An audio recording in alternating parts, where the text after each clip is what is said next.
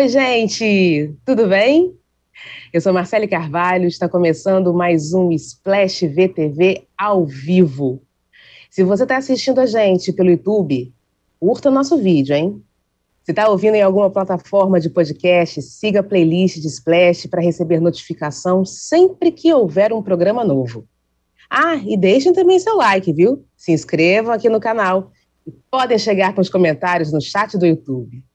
Graças a Deus, gente, eu não estou sozinha. Estou com elas aqui. Estou com a Aline Ramos. Oi, Marcele. tudo bem, minha linda? Tudo bem, tudo certo. Cristina Padiglione já está chegando daqui a pouquinho para a gente formar o nosso trio de toda terça-feira. Enquanto isso, a gente começa a falar um pouquinho sobre os temas que nós vamos abordar aqui. E a gente não podia deixar de começar falando, né, Aline, sobre o, a estreia de Novelei, que é a primeira parceria da TV Globo com o YouTube. E a, web, a, a websérie, ela chega com nove episódios e é uma homenagem né, aos 70 anos das novelas brasileiras, completados no fim do ano passado. Novelei estreou ontem na, na plataforma, né, no YouTube, no, no canal da emissora. E ela vai ser exibida apenas na internet toda segunda-feira no canal da TV Globo. Bom, Aline, queria que você falasse um pouquinho a respeito dessa estreia, né, dessa, dessa parceria, que começa sendo né, uma, uma novidade, uma parceria bem inusitada da, da, da TV Globo com o YouTube, com essa história, né, que parece a princípio uma coisa meio, meio maluca, né, é, deu um bug nas novelas, essa, essa é a premissa, né, e as novelas da TV Globo sumiram todas, e aí um, um grupo, né, arregimentado ali pelo, pelo Paulo Vieira, que faz o Vitinho, é, um grupo de influenciadores, de, de youtubers e tal, tem essa missão de resgatar essas novelas, né, e a, e a memória das pessoas também, que simplesmente foi embora também, as pessoas não lembram mais é, das, das, novelas. Queria que você me falasse sobre é, o que, que, você achou dessa estreia, o que, que você achou dessa, de, desse, desse tema, dessa parceria, enfim, como é que as suas primeiras impressões desse projeto tão ousado, assim, né? Bom, é, eu, eu confesso que antes eu não estava dando muita trela para o Novelei, né? Enfim, mas aí quando estreou, todo mundo falando, eu falei, vou, vou assistir. E eu fui surpreendida, porque acho que eu não criei nenhuma expectativa para o que seria o Novelei, né? Ah, é uma homenagem, como vai ser, como já foram feitas outras homenagens, não pensei em nada disso. E é um, o, o Novelei, ele tem uma proposta de humor muito grande, né? Uhum. É, só que é um humor que eu acho que ele dialoga com outras linguagens da internet. Né, da internet, falando do YouTube, do próprio TikTok, do Kawaii, você dá para ver um pouquinho de cada coisa ali, porque é, a partir do momento né, que não é tão bem explicado, eles não se aprofundam tanto na premissa, né, que é da ideia que é como se a novela tivesse sumido do imaginário popular. Né, uhum. Né, como se as pessoas não lembrassem e também tivessem sumido do, dos arquivos. E até personagens né, estão ali sumindo. Tem o, o Tony Ramos, que está no processo de que está quase sumindo, então o pessoal tem que correr. Então, é, nessa coisa de recriar cenas de novelas para como se eles estivessem gravando de novo, obviamente não tem ali a pretensão de de fazer uma novela, né, como, como se fosse um remake, né? Enfim, é, é, eles, eu, eu senti que é uma ótima forma, o novelei é uma ótima forma de quem não conhece novelas do passado, né, conhecer. É uma ótima forma de você saber, por exemplo, o primeiro episódio, né, que é o que a gente está falando, que já está disponível, ele tem como tema Vale Tudo, muita, obviamente, né, quem é jovem hoje, quem é adolescente hoje, não assistiu Vale Tudo, não tem nem essa memória. Então, funciona para um público que já não tem essa memória de novela e pode conhecer através de momentos marcantes recriados por personalidades que são muito queridas na internet. E, e também vale colocar que esses influenciadores que fazem, né, refazem essas cenas, é, são tem a Kéfera, que eu acho que é a mais famosa ali, né, entre eles, e o Gusta, e a Kéfera e o Gusta, eles fizeram inúmeras paródias no, no, no YouTube já, né? Fizeram aí, construíram uma base de fãs, tem uma trajetória em paródias. Tem o Félix também, que ele brinca com, a peruca, e isso é algo da identidade do canal dele. Então, para quem conhece ele, vê essa ligação. Então, eu acho que assim é, é um projeto ousado, de fato, né? Algo que a gente nunca tinha visto antes, né? Essa pegada de humor com linguagem de internet é, é diferente. Então, mas que o objetivo é justamente atrair esse público que é jovem e necessariamente não é tão noveleiro assim. Pois é, eu eu confesso para você que. Ah, olha ela aí! Oi, Padi! Tudo, Tudo bem, bem? gente? Eu estava aqui ouvindo a Aline falar. Tudo bem, e aí? então, eu já vou direto com você. A gente está falando aqui do Novelei, da estreia ontem, né? É, eu ouvi, eu vi. E aí eu estava querendo saber o seguinte, que, na verdade, as novelas, Padi, elas realmente elas não saem de moda, né? É, o Novelei é uma, é uma forma irreverente de homenagear né, esses 70 anos da, da, da telenovela. Elas não saem de moda e podem ganhar uma nova roupagem, né, uma cara um pouco mais moderninha e tal, mas elas estão aí firmes e fortes. E você, é, inclusive, escreveu né, sobre o fato de remakes, né, da presença das novelas em redes sociais, o interesse de diferentes gerações estarem contrariando né, esse falatório todo de que o gênero vai acabar, porque a gente ouve isso há muito tempo, né? Ah, a novela daqui a pouco vai acabar. Ah, chegou a internet. Ah, chegou o stream. Ah, chegou. Tem vários é, é, é, outros, outros é, cenários né, que podem fazer com que a novela termine. E você foi muito precisa na sua recente matéria falando a respeito é, justamente o contrário disso. Né? Queria que você me falasse sobre o que achou da estreia de Novelei e essa coisa de que a novela vai acabar. A novela não vai acabar, não, Padir, né? Não vai. Obrigada pela leitura, Marcela, e, pela, e pela, pelos confetes da matéria. Eu adorei fazer também. É, eu, eu faço, eu cubro televisão há 30 anos, né? Então, 32, na verdade. Então, essa história vem de muito longo tempo, porque muito longa data, porque antigamente a Globo tinha 60 pontos de audiência numa novela das nove, hoje tem 30 e, e comemora. Mas esses 30, essa metade que supostamente saiu da, dessa, desse bolo, ela está em busca de dramaturgia seriada em outras telas, né? E é a busca dos streamers por isso, e dos outros canais por isso, a luta de eterna de Record e SBT de se é, estabelecer nesse ramo. A própria Manchete, que, né, que fez Pantanal, é, sabia desde o primeiro dia que era essencial produzir novela. Então, isso até hoje é a mesma coisa, está todo mundo atrás dessa fórmula encantada, e eu gostei muito do Novelei, eu fiquei com uma dúvida só se eu gostei muito, porque eu já conhecia a versão original de Vale Tudo, então eu ri daquela paródia, porque é uma paródia, né, uhum. e se aquilo é, conseguiria alcançar os jovens, que é uma esperança, uma expectativa da, não foi feito com esta finalidade, mas serviria também para essa finalidade, né, de alcançar um público que não é viciado em novelas, que nasceu com várias telas na frente, que na época a minha geração nasceu com seis canais abertos, assim, depois veio a TV paga, tudo, né, eu sou da, né, da pré-história da, da, internet e tal. Então, é, conquistar essa geração para esse hábito da TV, não necessariamente linear, porque hoje tem muita novela no streaming, mas de ver dramaturgia seriada com mais de 100 capítulos.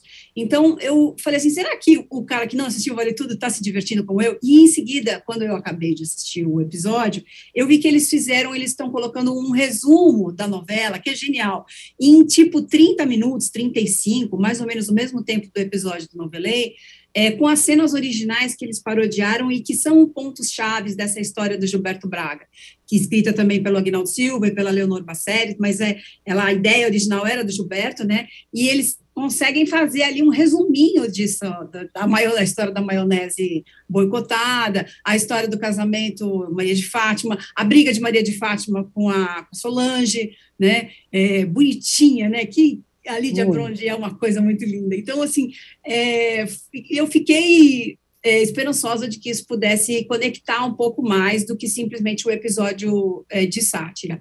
E acho que é uma grande homenagem. Eu não entendi só a Bia Brown, que é a criadora da, da ideia, né? E é roteirista final, diz que era uma homenagem também a Kubanacan, mas acaba que não é, porque na hora que você chega e fala assim, mas saiu tudo, é, deu um bug, sumiu tudo e sobrou só Kubanacan, né? E fica uma coisa meio frustrante, né? É, pô, mas Kubanacan. Mas tem esse deboche também, porque a novela do Carlos Lombardi também era muito debochada, né? Então ela cabe também nesse contexto. Eu achei tudo muito bonitinho, assim, adoro o Paulo Vieira fazendo as letras. A Gretchen, né? O que é a Gretchen? Me fala.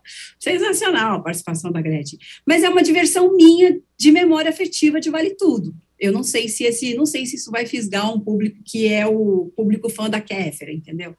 É, e de toda forma é mais uma forma, é mais uma maneira de se contar, de se resgatar a história dos clássicos que estão disponíveis no Globoplay, de conectar essas pessoas. Você fazendo um capítulo com cenas-chave não vai não vai inibir a audiência da novela completa no Globoplay, ao contrário, porque isso retroalimenta, né, outra tela, eles já têm, todos os, todos os players sabem disso, assim, quando você põe uma série num lado, ela abastece o, a curiosidade do outro, então funciona super bem, e acho válido na maneira de, de brincar né, com isso e de tentar resgatar e trazer um público que não viu ou que viu muito pouco. Enfim, quando eles botaram Vale Tudo no Viva, a primeira novela do Viva foi Vale Tudo, virou um fenômeno, né? E aí, na época, tinha já um aquecimento forte no Twitter, então nasceram aqueles personagens, o Mordomo Eugênio, que era do Serginho Lamberti, é, era, e as pessoas chocadas com os mullets, com as ombreiras dos anos 80, final dos anos 80 a novela. Então, tudo isso tem um. É muito divertido, né? É muito divertido você encontrar esse público e essa brincadeira que a novela traz. Eu estava falando com a Aline, antes de você chegar, que eu acho você uma. Pelo menos nesse primeiro momento, você uma voz um pouquinho dissonante, assim, porque eu acho que eu tô velha. Ai, gente, acho que eu tô velha. Porque eu fiquei olhando e, assim, tentando realmente. É, é, entendo a proposta, acho super ousado, acho super válido, realmente e principalmente uma parceria inusitada, é, é, como está acontecendo, mas eu ainda fiquei meio sem rir um pouco, assim, sabe? Eu, eu, eu queria ter achado mais divertido. Eu achei uma, uma a energia assim um, tanto caótica, mas não, não, não, não seria ruim, porque eu lembro de, de, de TV Pirata TV Pirata também tinha essa coisa caótica quando fazia a, as novelinhas, né, as paródias das novelinhas, e eu achava o máximo. Então, eu acho que eu vou ter que esperar um pouquinho mais, assim, para poder vir aqui e dizer para vocês: olha, vocês têm toda a razão, realmente, nesse, nesse clássico eu ri. É, eu estou me sentindo meio, meio um, peixe fora d'água, assim, eu queria ter gostado, mas por enquanto eu ainda fiquei meio. Achei que que macularam ali. Tô sendo velha, né, gente? Tá. não, mas eu, é... Não, fala, fala, aqui, fala. Não, é que eu acho que tudo bem não gostar, porque é, é, de fato é, não, não é feito nem para no, nossa faixa etária. A, a, gente não é o público-alvo, que, querendo ou não, é, tem, tem que reconhecer isso, né? E aí, óbvio que nesse ponto a gente pode gostar, desgostar, mas eu acho. Por exemplo, eu, eu, eu gostei, mas ao, ao mesmo tempo eu achei que poderia ser um pouco menor. 33 minutos, para mim, foi muito para ver algo no YouTube. É, eu achava que tinha que ser 20 minutos, dava conta, dava para enxugar um pouco algumas coisas tirar algumas piadas que eu vi que muita gente considerou que muitas piadas eram forçadas, tinha algumas piadas que realmente é, precisava de muito conhecimento prévio para entender e, e, e, poder dar risada. Enfim, acho, acho que dava para enxugar um pouco mais. Mas é isso, faz parte, talvez não, não, não seja tão legal, hoje vale tudo, mas um próximo, né? É, vai ser o Crave a Rosa, o, o próximo episódio você consiga achar uma, mais graça, até porque a novela tem um tom mais cômico. É, eu ia dizer, eu ia dizer que o que eu achei forçado, o que eu achei meio é, me cansou um pouco aquela insistência da, da dança do mambo, né, da Heleninha uhum. Reutemann. Mas a Heleninha Reutemann na versão original, eu amo Renata Sorra, mas a Heleninha Reutemann na versão original é uma coisa exagerada né? Aquela, aquela bêbada que vive tropeçando nas pessoas, aquela gargalhada, tal. Ela tem um tom acima já, né? O original, assim. É, eu não sei se eu conheci bêbados mais discretos, inclusive assim, alcoólatras, tal, mais discretos que aquilo, mas aquela coisa da Heleninha virou quase, ela é quase um meme de si mesma, né? Então eu acho até que cabia essa brincadeira, mas eu achei meio chata essa coisa do, do mambo toda hora ali, ele querendo brincar, uma caracterização tá ótima com aquela peruca, né? Ficou divertido e tal. Mas só isso, assim, eu, e eu não acho que Crave a Rosa vai ser melhor que Vale Tudo, porque para mim Vale Tudo é muito icônica, né? Muito forte. Super. É assim, para mim é a melhor novela ever, assim. Se você passar e, é, em qualquer momento, não precisa fazer um remake, ela é aquilo e vai ser um sucesso sempre, assim. Eu penso isso. E eu acho também que é pelo fato de eu ser muito noveleira, né? Então, assim, eu entrei por conta da novela, queria né, saber como é que eles iam fazer isso por conta Sim. desse clássico. E, na verdade, assim, as pessoas que, quando eu vi no, no, no Twitter, é, muita gente elogiando e falando muito sobre ah, a Kéfera e o Gusta juntos, citando os youtubers e os influenciadores, mais do que propriamente as tramas, é, na tentativa de recriar a trama. Então, Sim. realmente, né, assim, tem esse público que entra e que é o público que, que é o público-alvo, que entra por conta desse, dessas pessoas, né? E tem o público como eu, assim, né, que entrei para dar uma bisolhadinha ali para ver o que eles estavam fazendo com Vale Tudo e falou: ah, isso não é minha novela. Mas, enfim, de, de qualquer forma, né, eu acho super válida, assim, a, a, essa tentativa da, da, do ineditismo, né, dessa parceria nova e, e sempre homenagear novelas, sempre é válido, né? Então. É que, que, você tem uma reverência muito grande pelo formato. E aí a proposta não é exatamente uma novela, é uma série mesmo de humor, eu acho. A gente tem que levar por aí. Exatamente. Então, vamos ver o que, que o pessoal está falando aqui.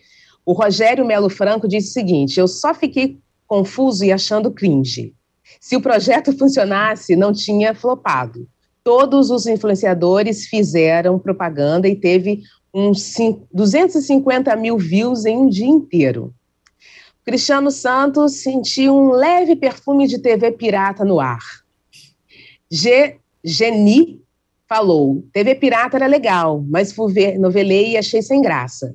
Mas não sou da era da internet e influenciadores. A Mariana Pini, eu vi, mas realmente não ficou legal, não. Não sei se é porque não vi essas novelas, mas não consegui entender nem achar muito engraçado. E a Luísa Bittencourt fala que acha que é o público-alvo, sim. Ela tem 19 anos, mas também concorda que é um pouco cringe. mas é isso mesmo, né? Eu acho que é, tem essa, essa coisa meio, meio doida, meio caótica, assim, da, de um pouco flertando com, com TV pirata, não sei se eu estou né, é, vendo demais. É, tem essa, essa coisa também das, das, no, das paródias, né, que é, TV é, Cacete Planeta fazia, faziam também. Enfim, tem, acho que tem um, um pouquinho de tudo ali, mas essa, essa, esse formato, essa cara de, como a Aline falou, de TikTok, um pouco de, né, de, de, desse, dessas linguagens mesmo da, da internet, né?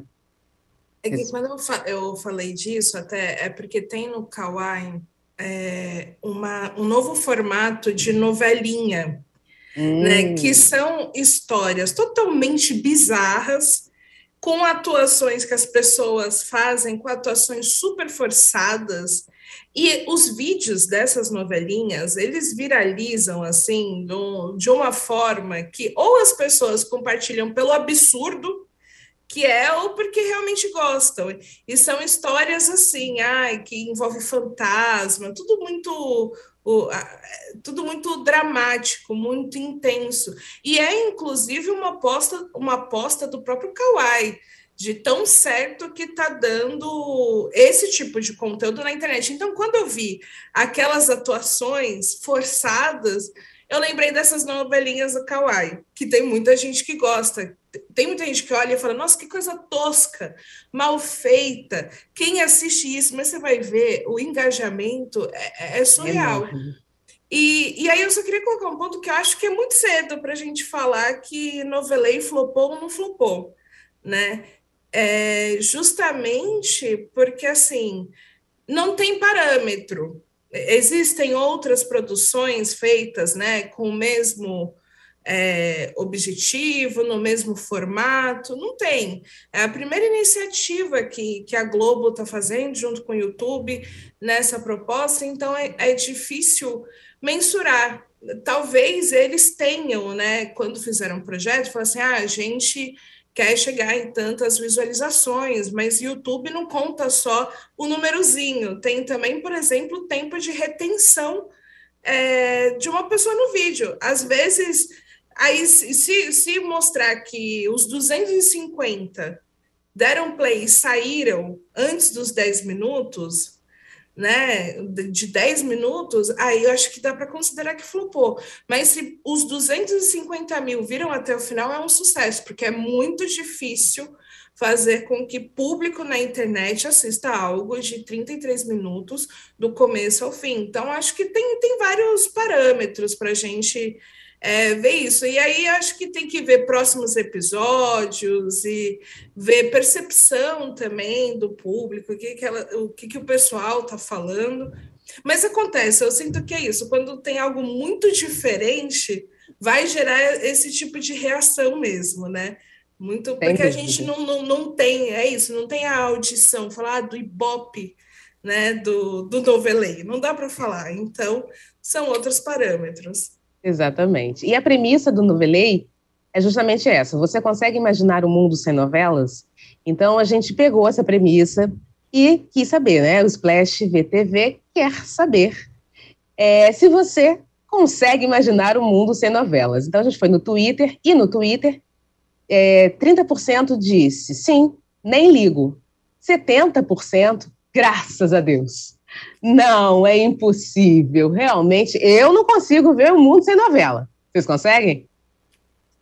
Eu pensei, ainda bem que a enquete não derrubou minha matéria, né? Que diz ah. que, que, a novela continua em alta.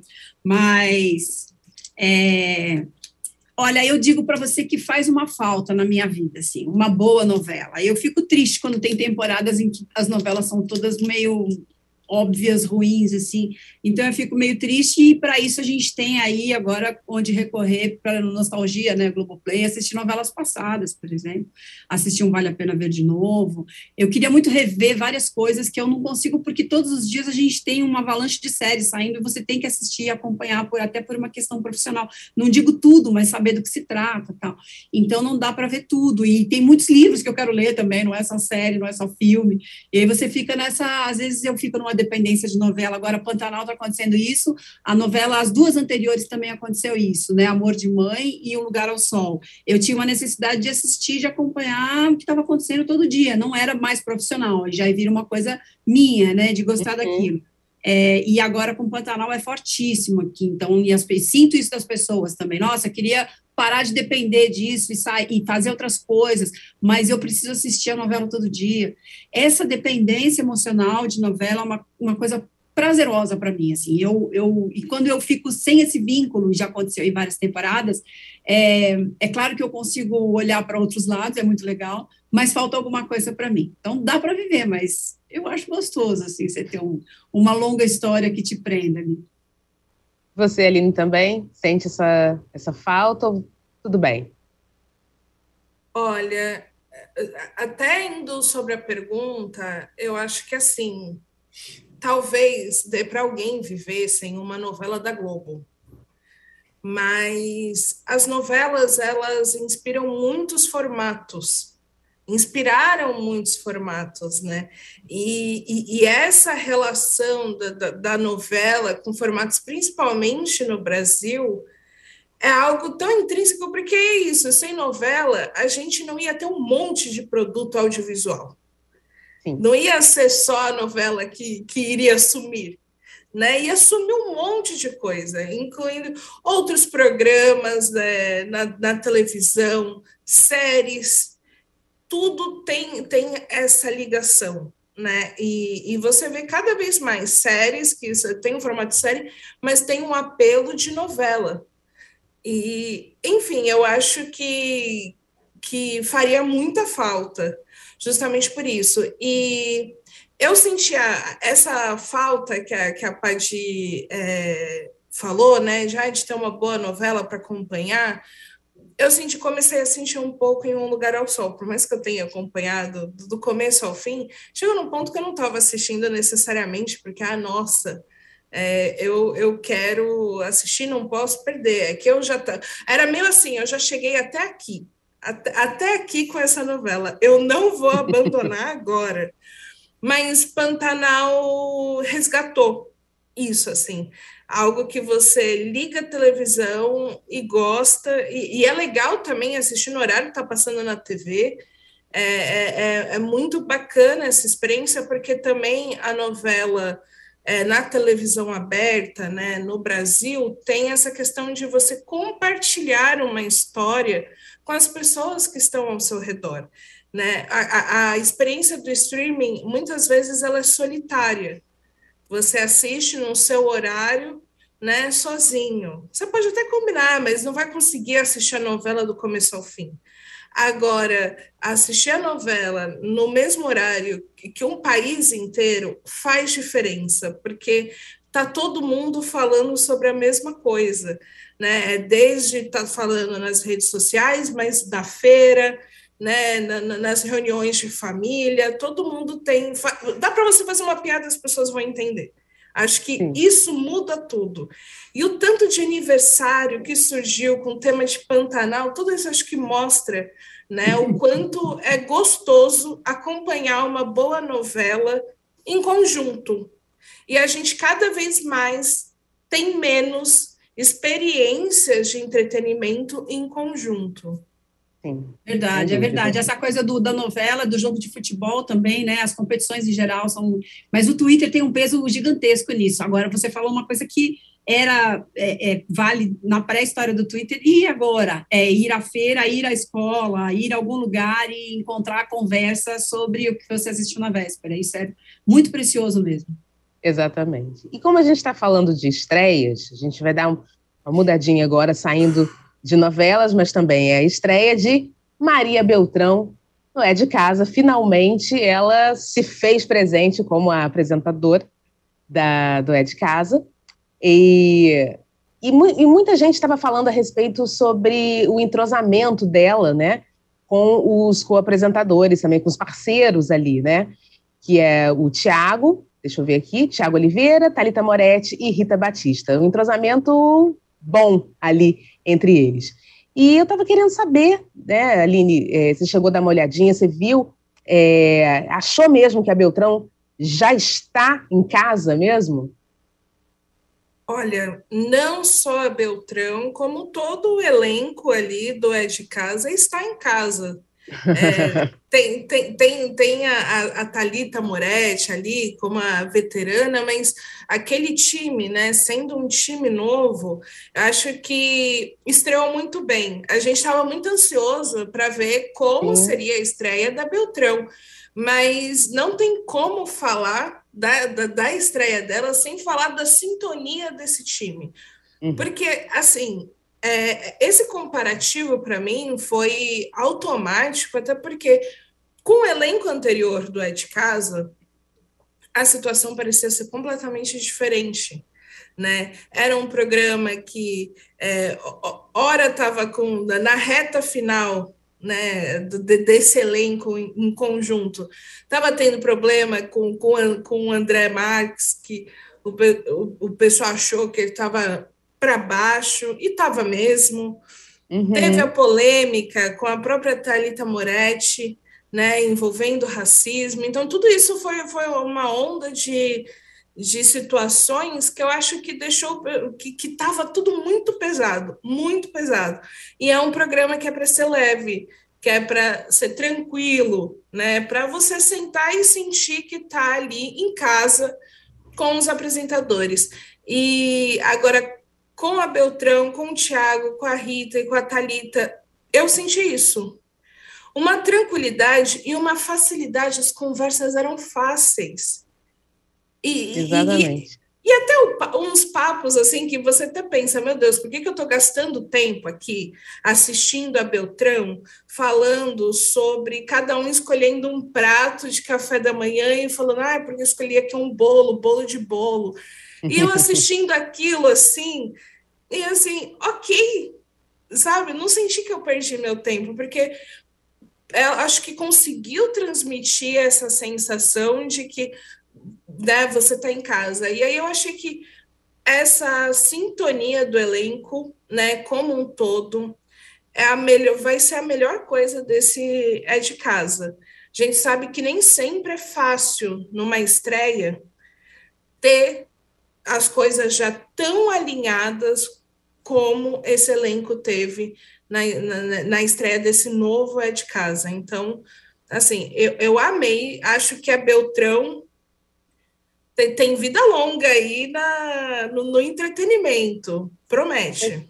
Pois é, Padi. Muita gente aproveitou nas redes, né, para falar justamente disso, desse entrosamento dela com os outros é, é, co-apresentadores, dos outros parceiros. E também para dar uma alfinetada na Patrícia Poeta, né? Desde que a Patrícia Poeta assumiu o encontro, né? Que há um desencontro ali entre ela e o Manuel Soares, né? Isso ficou nítido. É, eu queria saber como é que você enxerga, Padia, a chegada da Beltrão e essas comparações com, com a poeta.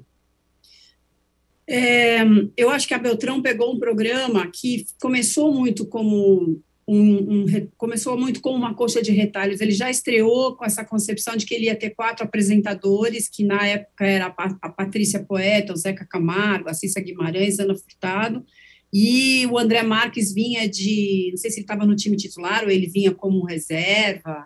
Enfim, era um programa já é, meio é, um quebra-cabeça ali, porque ele já partia desse princípio que quando um não puder, vem o outro, ou é, cada um se reveza a cada 15 dias. Era um emprego maravilhoso também, né? Porque você trabalhava a cada 15 dias, fazia um programa semanal. Mas ele já começou muito nesse erro. Eu acho que eles perceberam isso, não quiseram incorrer nesse erro agora, então tem esse lançamento conjunto. É, mas, como disse a Aline, é muito difícil encontrar essa química no começo. E aí, comparando, no, quer dizer, a, na primeira edição já se percebe que tem uma química boa, né? Que ela tem, a Maria tem um, um fator de aglutinação ali muito bom, tanto quando ela faz o Oscar com com até acho que naquele episódio que tinha Glória Pires e tal, que, né, que virou meme, ela consegue juntar as pessoas na conversa de uma maneira muito acolhedora, que era o que ela fazia no Estúdio I. Então, tem um talento muito dela ali de conseguir deixar as pessoas à vontade para nessa função de ancoragem e tal. E ao, em comparação, em contraste com Patrícia e Manuel, eles estão há algum tempo já juntos e parece que é uma coisa meio água e óleo né? Uhum. Não existe uma conexão, não existe um, não existe um olhar entre eles, não existe, é tudo, parece que é tudo meio ensaiado, muito roteirizado.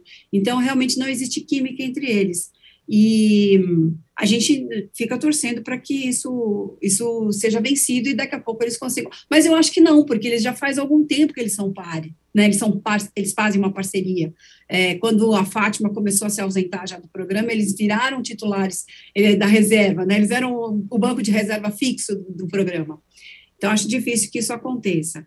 Mas não é impossível, né? A gente sempre tem esperança que as coisas melhorem. Exatamente. A Maria a gente chama, né? Né, os noveleiros, né? A gente chama que é aquela pessoa que tem química até com poste, né? É, é. Então ela tem química com todo mundo. Ela tinha química com, com a galera lá do Estúdio I. É, chegou num lugar né, novo para ela e parece que já faz aquilo há anos com, com, com um trio ali, enfim. Então, é, é, acho que ela consegue, como você falou, né? Essa coisa da de, do acolhimento, de agregar, né? Ela está sempre ali agregando. Então, como, como, diz uma amiga minha, Maria, aquele tipo que entra no ônibus e faz amizade com o cobrador, né? Já se, Exatamente. Só uma viagem curta, ela já está lá trocando confidências com alguém que ela nunca viu na vida. Mesmo. Exatamente. Bom, gente, a gente está se encaminhando aqui para o intervalo, mas antes de chamar, é, você vai ter aí um minutinho para dar seu like aqui na live, se inscrever aqui no canal e mandar os seus comentários para a gente, porque a gente adora ler todos eles, viu? Deu um minutinho? Deu um minutinho. Bora pro comercial? Vamos mudar, vamos mudar de canal?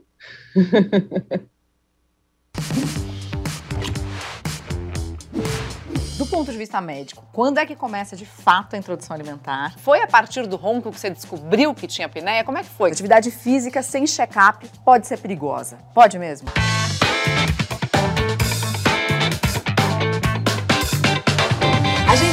Dúvida o tempo todo, né? Sobre tudo. E não tem nada melhor do que tirar essas dúvidas com especialistas e pessoas que já passaram pela mesma experiência. Eu recebo assim uma enxurrada de mensagens, principalmente de mulheres que descobriram câncer na tireoide por minha causa. Na quarta temporada de Conexão Viva Bem, a gente vai falar sobre gestação, alimentação infantil, distúrbios do sono, problemas na tiroide, meditação e uma porção de outros temas importantes. Mãe tem uma culpa, né? O bom de trocar informação é que você fala, não, cara, também ela erra. A gente ainda revela o que é mito e o que é verdade sobre esses assuntos e se atualiza com as últimas notícias que saíram sobre todas essas questões. Eu não vou mentir, não. Tá imperdível.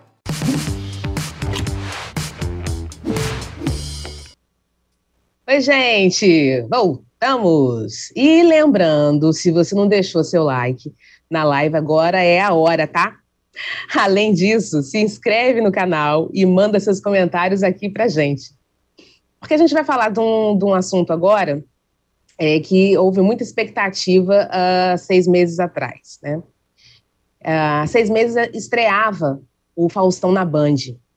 O programa ele chegou carregado de expectativas, de um investimento grande da emissora, também um elenco ali, né, muito grande, uma atração diária, enfim, estreou com uma audiência lá em cima, mas parece que agora, Padir, o alto custo do programa começa a pesar e as reformulações serão feitas na atração.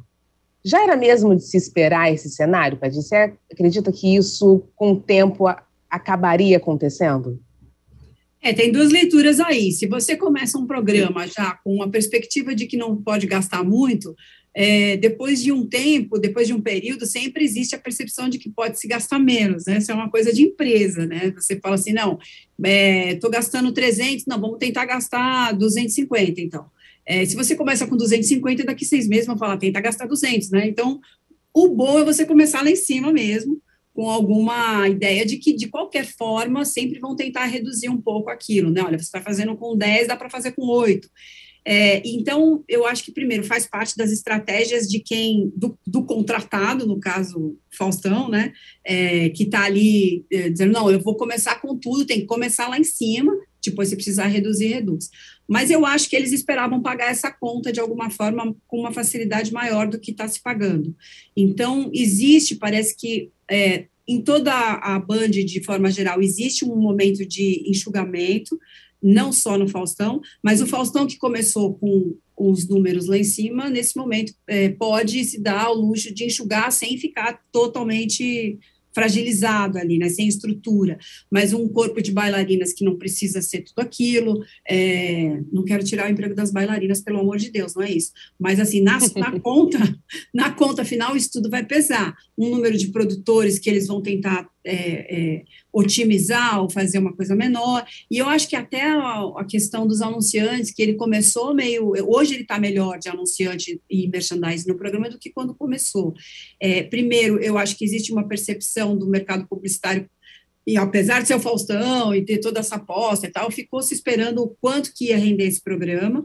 E é um horário que ficou morto na Band por quase 20 anos, porque ele tinha ali a fé eletrônica do R.R. Soares, era um horário locado pela igreja, é, por essa igreja do RR, que eu não lembro mais qual é, porque, mas assim, enfim, é, foi, eu lembro que a coisa era com ele, e, e ficou ali é, num, numa situação que a Bandeirantes achava que não podia pagar esse, esse custo desse horário, não, não teria nada mais lucrativo para esse horário do que os cultos eletrônicos ali que, que locavam, que alugavam o horário. A melhor solução para Bandeirantes nesse sentido era ter um cara desse peso, desse naipe de Fausto Silva. Então, trazemos o Fausto Silva, botamos de segunda a sexta, e todos nós nos perguntamos, quem vai aguentar um programa de segunda a sexta de duas horas e meia? Para que, que ele está fazendo isso, se ele precisa disso? E se isso vai ter uma rentabilidade para o espectador que leve a gente a ver aquilo loucamente de segunda a sexta? E a resposta é que não, não a, gente, a gente ama o Faustão, mas talvez ele seja mais interessante numa dosagem semanal do que diária, lembrando que ele não tem mais o elenco em evidência da Globo, embora muita gente tenha saído da Globo, o elenco em evidência continua na Globo e lá comparece ao júri do Luciano Huck hoje, então, tudo isso gera um desgaste. Você não tem também um elenco musical, depois de seis meses você começa a repetir nomes, né? É, uhum. ou de atores disponíveis, tudo isso pesa. E tudo isso pesa também na hora de fechar essa conta. Aí existe uma especulação que o ano que vem ele será de fato semanal, isso não está confirmado pela Bandeirantes, mas é um caminho muito discutido lá dentro. A própria Bandeirantes discute, mas depois volta atrás, né? Eles não são exatamente. É, eles não fecham questão também assim de uma maneira definitiva. Então, tudo pode acontecer. Mas, sim, é, é nesse momento, o, o, certo é que essa conta tem que fechar com um número mais baixo. Aline, você acha que eles chegaram querendo abraçar o mundo com as pernas, de repente, e agora estão vendo que o buraco é mais embaixo, digamos assim? E também relação, queria saber a tua opinião em relação a isso e também a, a respeito do que vai vir pela frente, né? Assim, no sentido de, de grade de programação, a gente vai ter é, horário eleitoral, a gente vai ter Copa do Mundo, se isso de uma certa forma vai acabar também atingindo, né, a minutagem do programa, vai começar a diminuir, diminuir um pouco, você acredita que isso possa também acontecer e acabar prejudicando é, também o, o programa? Enfim, queria saber das suas observações. Olha, é, sobre né, dar um passo maior que a perna, eu acho que fica claro que houve uma aposta muito grande no poder do Faustão, no tamanho do Faustão, né? Do uhum. que ele representa, do quanto ele consegue mobilizar massas. Só que acho que a gente já até comentou aqui no Splash VTV em outro momento que também ficou claro quanto a estrutura da emissora conta e não só assim a questão de estrutura de palco e etc, né? A grade da emissora como um todo, porque porque é isso, um programa na Globo que flopa, ele ainda assim tem uma audiência melhor geralmente do que a, a, as concorrentes, Sim. né? E aí o Faustão entrou numa emissora que está correndo atrás do prejuízo em relação à audiência. Então, ficou claro que nem o Faustão, com a, o seu apelo, com o seu talento, conseguiu salvar uma audiência. Ele por si só não, não foi o suficiente, né? Então não adianta botar duas horas de Faustão todo dia que não vai ser a solução, né, para uma faixa de horário ou algo do tipo. Então, é, acho que, que fica aí né, também a, a reflexão de como um programa influencia no outro, puxa a audiência para baixo, para cima, e, e, de preferência também do público, que acaba preferindo uma emissora em detrimento da outra. Enfim, é, acho que sobre a questão de vir horário eleitoral, Copa e por aí vai, tem a questão que que é o ponto né, que, que a Pagi colocou, que existe a história de que o programa vai passar a ser semanal, só que a gente ainda não tem a confirmação oficial dessa informação. E com essas férias coletivas, né, que tiraram, a questão é quando que vai voltar, né? E é. que a gente não sabe nada agora, ficou muito ah. assim na verdade, volta em agosto. Isso está certo que eu até gravei uma edição para agosto. Então, comecinho de agosto volta. Eu acho que eles vão tirar 20 dias de férias. Desculpa. É só, então é só 20 então então talvez possa ser isso Marcele mesmo que talvez diminua um pouco o, o tempo nossa o que já ajuda em questão Sim. de até de produção é, em vez de você ter sei lá dois três convidados você pode ter um né e isso facilita e, e, e é um ponto que a, a, a, Copa, né, é, ela pode ser um, um chamariz de audiência muito grande, mas você tem que saber aproveitar. Sem dúvida. Tem que saber e aí, aproveitar. E desculpa, Aline, te cortei sem querer. É, e, e, e, essa história de saber aproveitar, vamos ver então o que, que o pessoal está falando na, no chat aqui, né? O Márcio Fernando. Está perguntando para a gente é o seguinte: não acham que essa fórmula de auditório já está gasta demais? É mais do mesmo? Não só no Faustão, mas em todos os programas nesse formato? E eu emendo com a Daniela Arouxa falando: acho que esse lance de colocar o Faustão diariamente não deu certo. Falta pauta, falta convidados. Acha que já está desgastado, Padir, esse formato de, de auditório? Não, não, auditório é igual a história da novela, assim. Ah, é, tá Desde que a televisão existe, vai ter auditório. É, o, um auditório substituiu o outro na Globo, que, né, tudo bem, a Globo também ultimamente não tem sido a empresa mais esperta na criação de novos formatos, mas, assim, é, o que tinha de melhor para substituir o Faustão, um outro programa de auditório, inclusive com quadros iguais.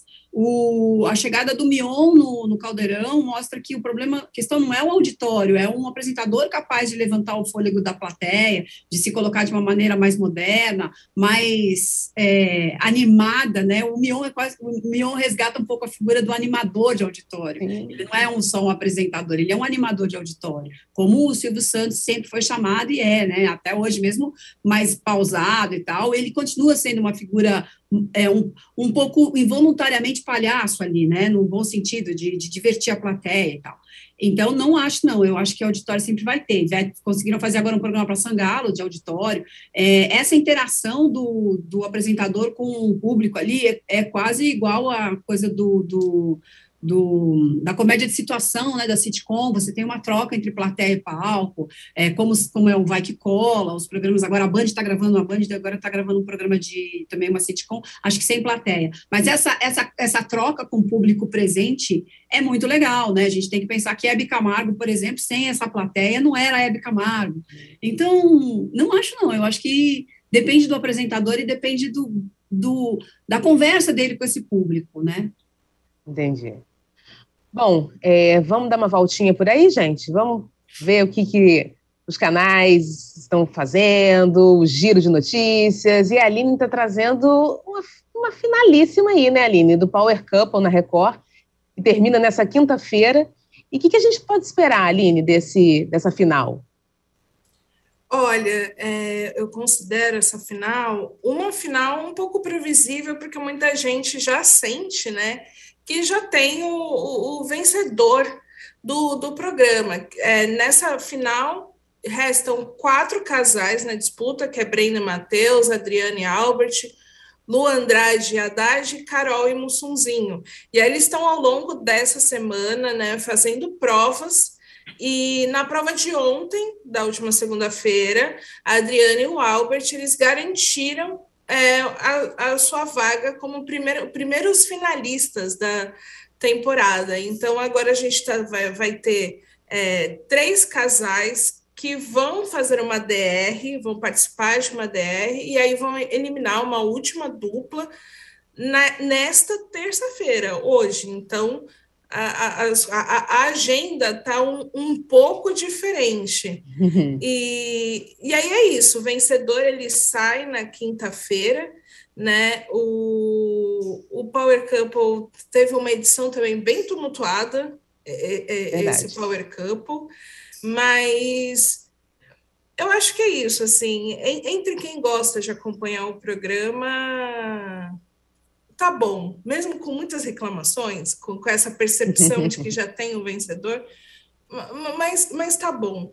Enfim, é, enfim, chegando ao final de mais uma edição do Power Campo. Muita gente duvidou que chegaria até o final, mas chegou. Mas chegou. Padi, já você destaca a série documental Adriano o Imperador, que estreia dia 21 agora na Paramount Max. É Max que fala ou mais? Paramount Plus, é, na, na mais. Uh, isso.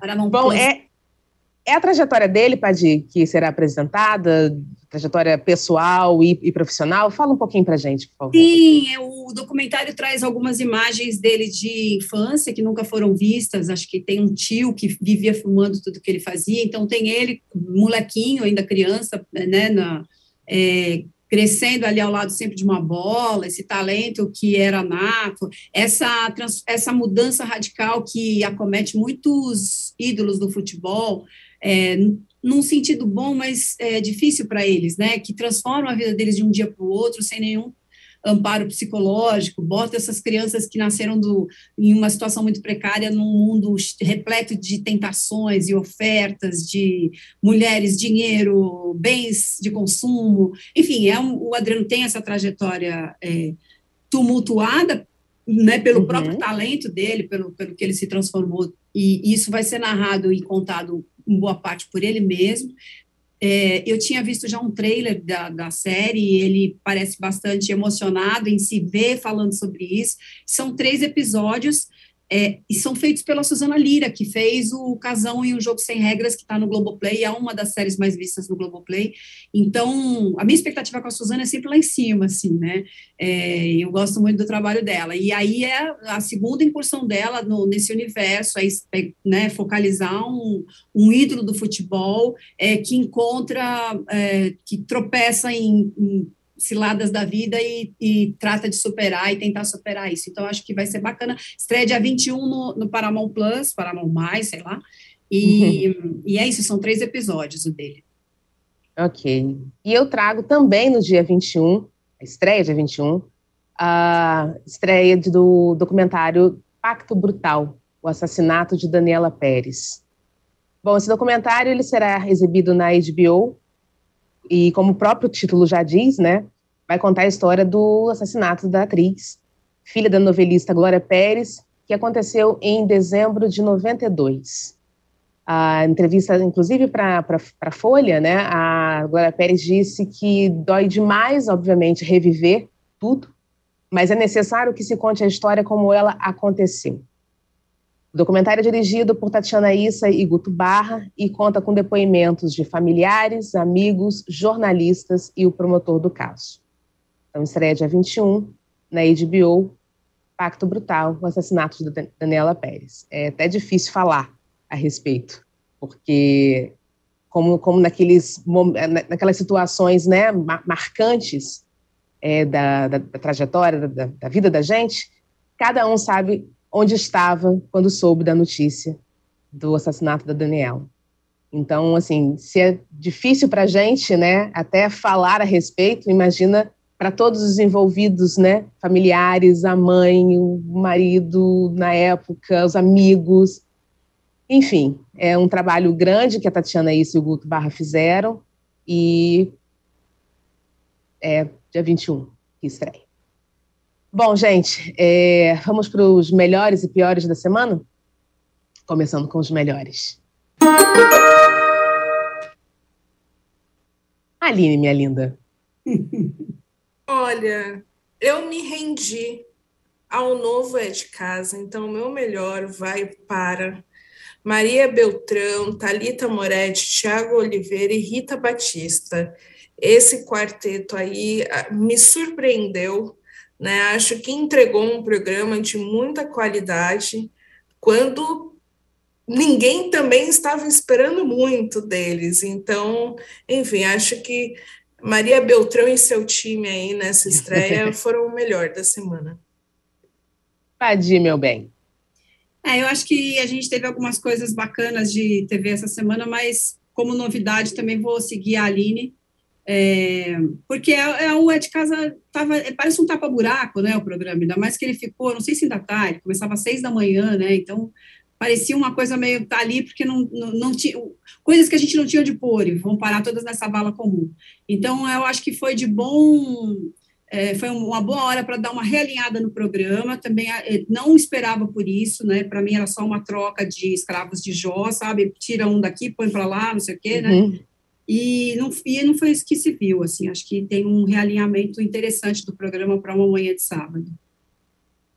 É, e eu vou junto, porque não, não tem como não destacar esse momento é, dessa supermanhã de sábado, né? Justamente isso também, é, é, é a gente estava com essa expectativa da Maria, né? Como é que vai ser e tal. Muita gente estava falando que achava que era um downgrade para ela, imagina, agora uma vez só por semana.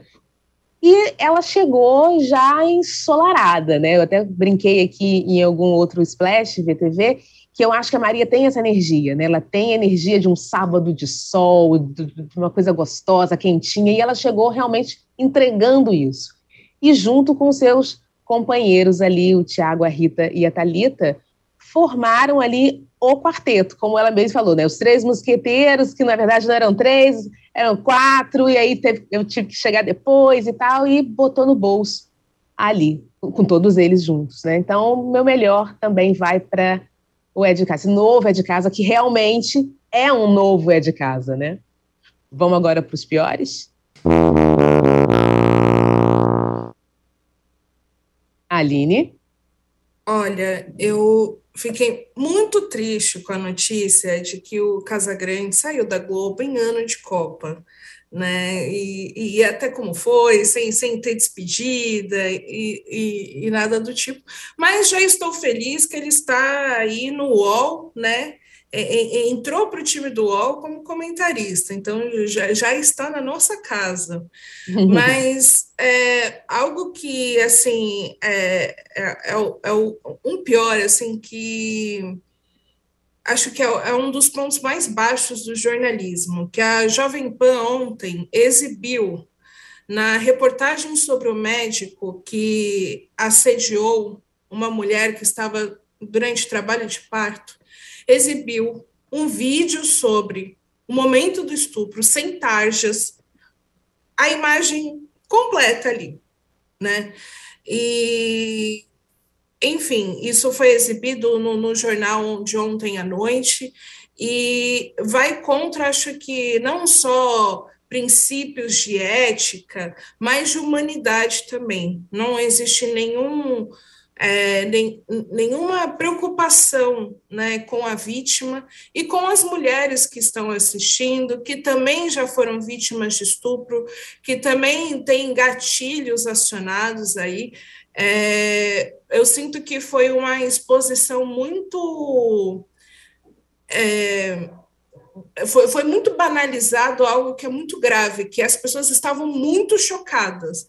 Não precisava falar do assunto, sem mostrar um vídeo de estupro sem tajas. Isso daí não dá para tolerar na televisão, dentro do jornalismo. Então, assim, de longe é o pior da semana, do mês, enfim. Concordo plenamente, Aline. Padi? É, também vou endossar o seu voto contrário a essa exibição desnecessária da Jovem Pan. É, e lembrando também, nesses casos eu nem sei se eu, se, eu, se eu reforço ou se eu ignoro que existe a Jovem Pan, porque tem umas coisas ali que realmente não dá para não dá para é, considerar jornalismo, não dá, desculpa, é uma coisa muito fora da casinha e do que a gente propaga ali com toda a nossa convicção sobre jornalismo profissional. Então, tem sido, tem acontecido algumas coisas ali que é, esbarram muito na contramão do que a gente pretende vender como jornalismo profissional. Mas o meu, o meu voto de de pior da semana fica com o casão mesmo. Eu acho que de todas as mudanças que a Globo tentou fazer, é, é, sei lá, nos últimos quatro anos, e de abrir mão de alguns talentos e tal, é, essa é, talvez, assim, nesse ano, pelo menos para mim, a pior. Porque, inclusive, o interesse da concorrência sobre esse nome mostra que eles estavam completamente equivocados sobre o valor que ele tem nas transmissões esportivas e numa transmissão esportiva que é sempre muito inflamada de ufanismo, de né, aquela coisa é, de defender os direitos esportivos da emissora, então eu compro os direitos esportivos e por isso tem que ficar lá bajulando a CBF e tal. E era uma voz dissonante necessária para esse, esse painel é, de cobertura de esporte. É, ele teve no UOL é, dando uma entrevista excelente para o Sticer e para o Kennedy, é, em que o Sticer puxou essa história de o esporte ser confundido com entretenimento.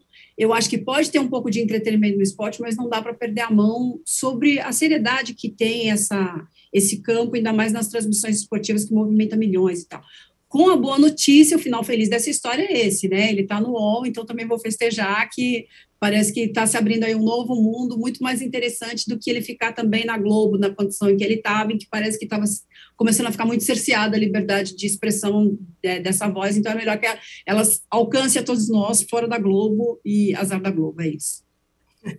Pois é, meninas, eu não tenho nem o que me contra, né, assim, vou com vocês, porque é um mix dessas, desses, dessas duas situações apresentadas aqui por, por vocês, é, não tem nem que tirar nem pôr. Lamentável foi a postura da, da Jovem Pan e, enfim, e a perda realmente do, do, do, do Casão como comentarista, mas quem ganha? Silvio Santos falava o quê? Quem ganha é a carta, é né? A carta, Na verdade, é. na verdade somos nós que ganhamos agora com o Casão fazendo parte do, do time aqui do, da UOL. É isso, meus, minhas queridas. Olha, lembrando o seguinte, tem Central hoje, né, Aline? Temos Central. Temos Central. É isso aí, temos Central com o Chico Barney, Aline Ramos e Lucas Pazin, às 18 horas. E a gente está de volta quando? Terça-feira que vem, Splash VTV, ao vivaço, com esse trio aqui, esperando sempre por vocês. E lembrando que se você ainda não deixou seu like, você pode deixar, tá? Antes de ir embora. Aproveita, se inscreve aqui no canal e para participar do chat, deixar suas, seus comentários aqui, que a gente sempre adora ler. Meninas, muito obrigada pela companhia. Obrigada a vocês também que estão assistindo a gente até agora. Um beijo, beijo. gigante. E até terça que vem. Tchau, tchau. Tchau.